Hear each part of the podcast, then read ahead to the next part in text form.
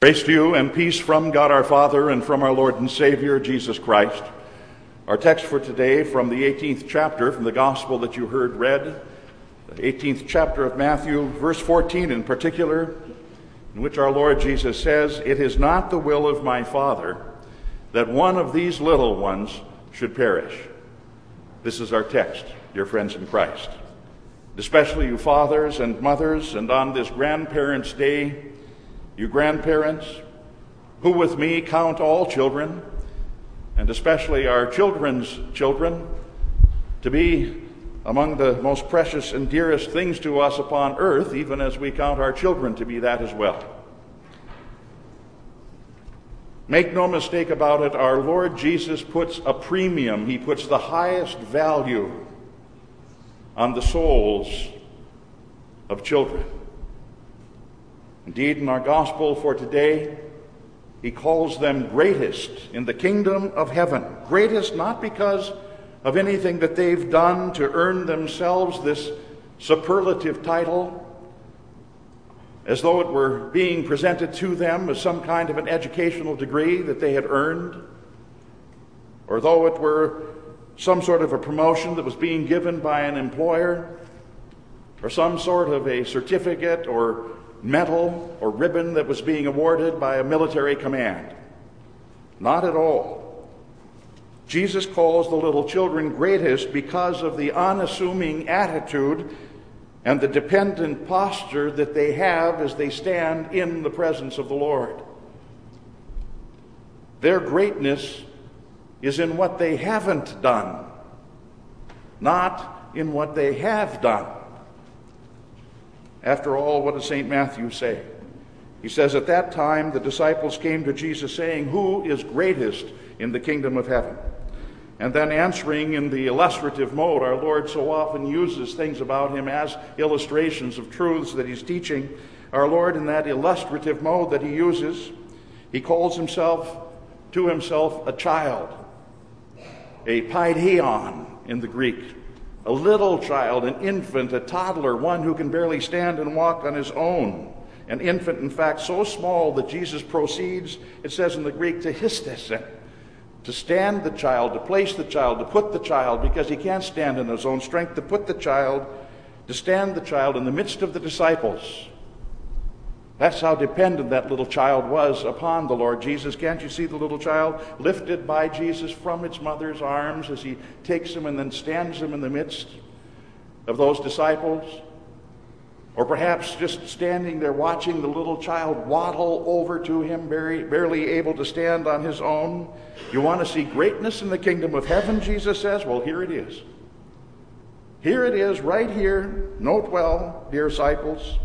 Note well, dear disciples, arguing about yourselves over who was greatest in the kingdom of heaven. Note well how this little paideon, this little infant, this little child, stands where he stands. He stands where he stands because I stood him there. That's why he's there. I called him to myself and I put him there. And is he presumptuous about where he stands and about where he is? Presumptuous about the title that's given him, greatest in the kingdom of heaven?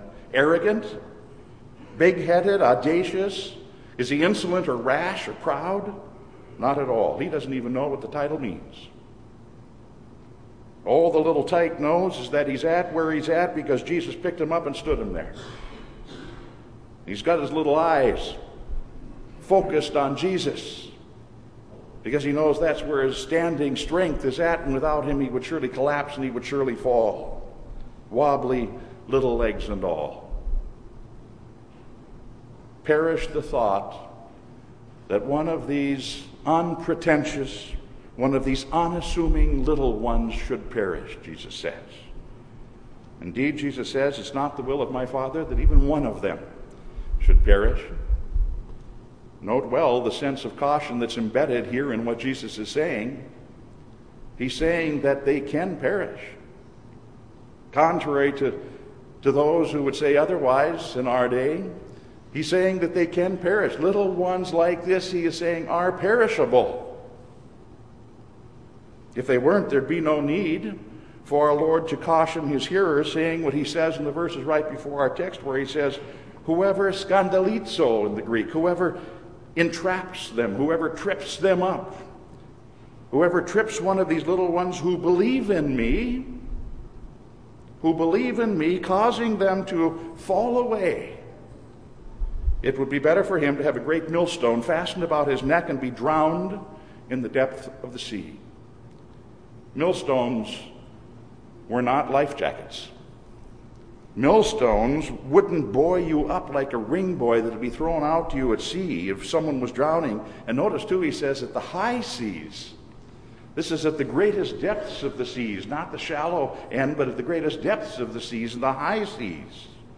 Millstones would weigh you down, they'd sink you all the way down to the bottom. And the millstone Jesus referred to wasn't even the ordinary type of millstone that was used for grinding in Palestine back then, a couple of feet perhaps in diameter, that women themselves, as they would turn the, the grain to make meal for the day, they'd be able to turn it themselves with their own strength. That's not what he's speaking of here. Even that, though, the smaller one, two feet in circumference, hang that about someone's neck and toss them into the high seas, and they would go and sink quickly to the bottom. But Jesus isn't even using that Palestinian sort. It's interesting what he uses. He uses the Egyptian sort of millstone. That's what he speaks of here. How do we know? Because St. Matthew attaches an interesting adjective to the word millstone. It's the Greek word onikos, which refers to a donkey. The mulos, the millstone of which Jesus speaks, was of the Egyptian sort, the heavy sort, the sort that weighed hundreds of pounds because it was so large that it had to be turned by a donkey. It was huge. And what does this mean for all of us? Cause one of these little ones who believe in me to fall from that relationship to me, which I have graciously established with them through holy baptism, when I placed my name upon them. And it would be better for you to have uh, amulos anikos, the, the donkey drawn millstone, placed about your neck and be tossed into the high seas, Jesus says. By false doctrines, by errant and wrong and misleading teachings, by simple neglect, cause one of these little ones who believe in me to fall away in the depths of the high seas would be preferred for you to the lowest depths of hell? You see, it's not the will of my Father that even one of these little ones who believe in me should perish. So don't neglect to nurture the faith in me which I've created within them. I have entrusted their spiritual care to you, even as I have their physical care. So don't set before them some smorgasbord of religious ideas and concepts and philosophies with the irresponsible notion that they'll be able to choose what's right for them. You don't do that with your children with the natural and the physical food you give them and say, here's the smorgasbord, you choose what you want to eat, as though they would know. Why would you do it with the food that nurtures their souls unto eternal life? As Jesus asks on another occasion, suppose one of you fathers is asked by his son for a fish, are you going to give him a snake instead? Or suppose that he would ask you for an egg, are you going to give him a scorpion instead? No responsible parent will play Russian roulette with the soul of their daughter or son because no responsible parent will exceed that which God has given him to do. No parental responsibility exceeds that of nurturing the faith which God has created within those children. Nothing that a parent does is more important than that. And so it was that Luther once said, in Luther's typically candid, straightaway fashion, getting right to the heart of the matter without mincing any words. Luther says nothing can more easily earn hell for a man than the improper training of his own children. And parents can perform no more damaging bit of work than to neglect their offspring and permit them to live as they please. It is indeed, Luther says, highly necessary, therefore, that every married person regard the soul of his child with greater care and concern than even the flesh of his child, which has come from him, and that he consider the child nothing less than a precious, eternal treasure entrusted to his protection by God, so that the devil, the world, and the flesh may not steal and destroy it. And Luther's not only concerned about the content of what children should be taught in the Christian faith, but he even speaks to the issue of how parents should teach the faith and other matters of life to their children in a day and an age when the rod was not spared, lest the child be spoiled. Luther also cautioned temperance and tenderness as parents get down even with their children and speak to them about these critical eternal things. And so he said, Children are indeed to be chastened in love, but parents are not to vent their furious temper upon them, unconcerned about the way to correct the error of their children. For when a child's spirit has been totally put down and intimidated, he will be of no use for anything, and he will despair of everything, and is timid in doing and undertaking anything. With the greatest care, a child should be trained to have the right fear, to fear that which God would have him fear, but not to be timid, for this is harmful for later life. Unquote. Respect, you see. That's what Luther's talking about the right kind of regard for authority, whether it's the authority of parents that God has placed as his lieutenants to care for them and bring them up in the fear and the admonition of the Lord, the, the right care and the right regard for the government, as we hear St. Paul talk about in the epistle lesson today in Romans chapter 10, the right regard for that of the church, for the authority of the church, which through the pastoral office exercises its God given authority of warning the sinner, evident in today's Old Testament lesson and forgiving also the penitent or retaining the sins of the impenitent sinner, as is clearly indicated in today's gospel. Respect for whatever authority has been established by God, be it in the family, the church, or society. Authority, which is always concerned about reaching out and seeking after, in supportive and in nurturing love, all of those whom God and His wise providence over our world has subjected to our care. Speaking of reaching out in love and seeking out those chastised lest they despair, it reminds me of the story of the mother who was laboring so hard in the kitchen preparing a special recipe for supper and her little boy was giving her a hard time, running in, running out of the kitchen, ignoring every verbal threat that she gave, ignoring every warning that she gave him. He kept on running through the kitchen. And then it happened.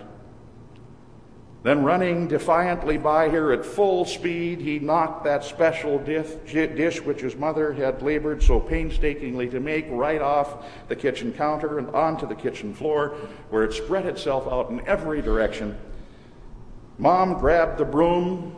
She took out after that little guy with vigor that surprised him to such a degree that he saw no choice but to go and shelter himself under the front porch of the house, which he promptly did.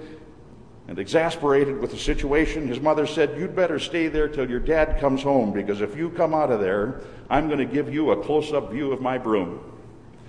And the little guy was petrified, and he stayed there. Dad came home about an hour later, greeted by a weary and a war worn wife, trying to put something for supper on the table. Honey, she said, your son, your son, needs some discipline, good discipline. You better go do something about the boy because I can't. And so off the father went out the front door, got on his hands and knees, crawled under the porch, flashlight in hand, searching for his son. Finally, he found him cowering over in the corner where the broom couldn't reach him. Son, are you okay? The father said, to which came the instant reply, Yeah, Dad, I'm okay, but is she after you too? Parents and grandparents too, seeking out their children. Sometimes, indeed, on their hands and their knees as they approach them to bring them out of their the darkness of their hiding places where sin would have them stay, rather than face the light of day and the instruction and the discipline The forgiveness, even which always comes to them from the Lord, as they're brought up in the fear and the admonition of the Lord.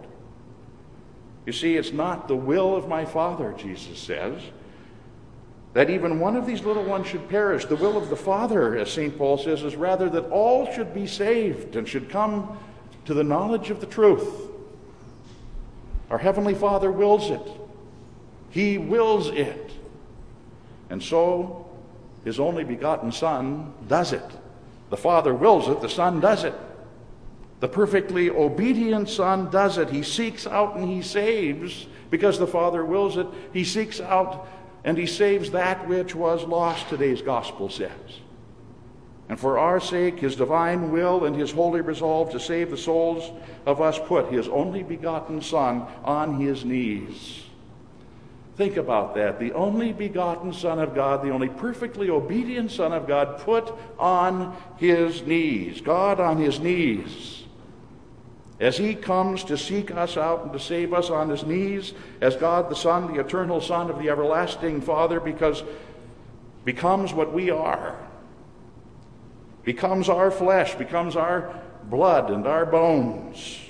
God humbling himself to become man, literally getting on his knees to seek us out as he crawled into the darkness of our sinful cities, as he crawls into the little dark crevices in which he might find lost sinners, into a cave where he'd be born among cattle and sheep and shepherds, and later into a cave in which was hidden the possessed man out of whom he would cast demons.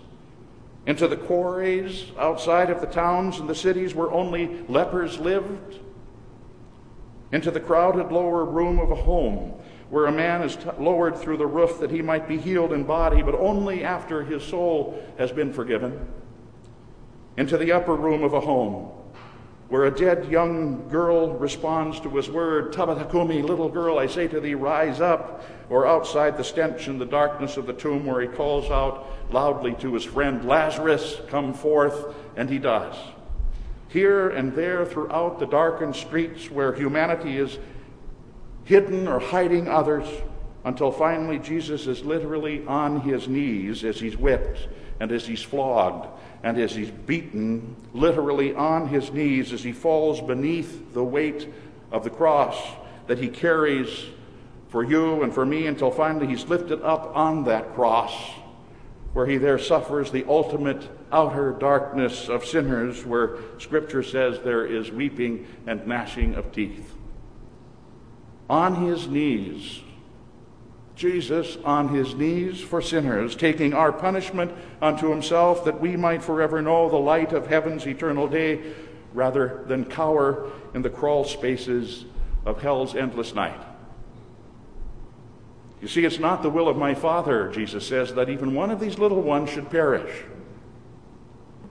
And so, parents, grandparents, perish the thought that any of them would. Spend time on your knees, praying that not one of them will. Time on your knees telling them about Christ and why they won't. In the name of the Father, and of the Son, and of the Holy Spirit. Amen.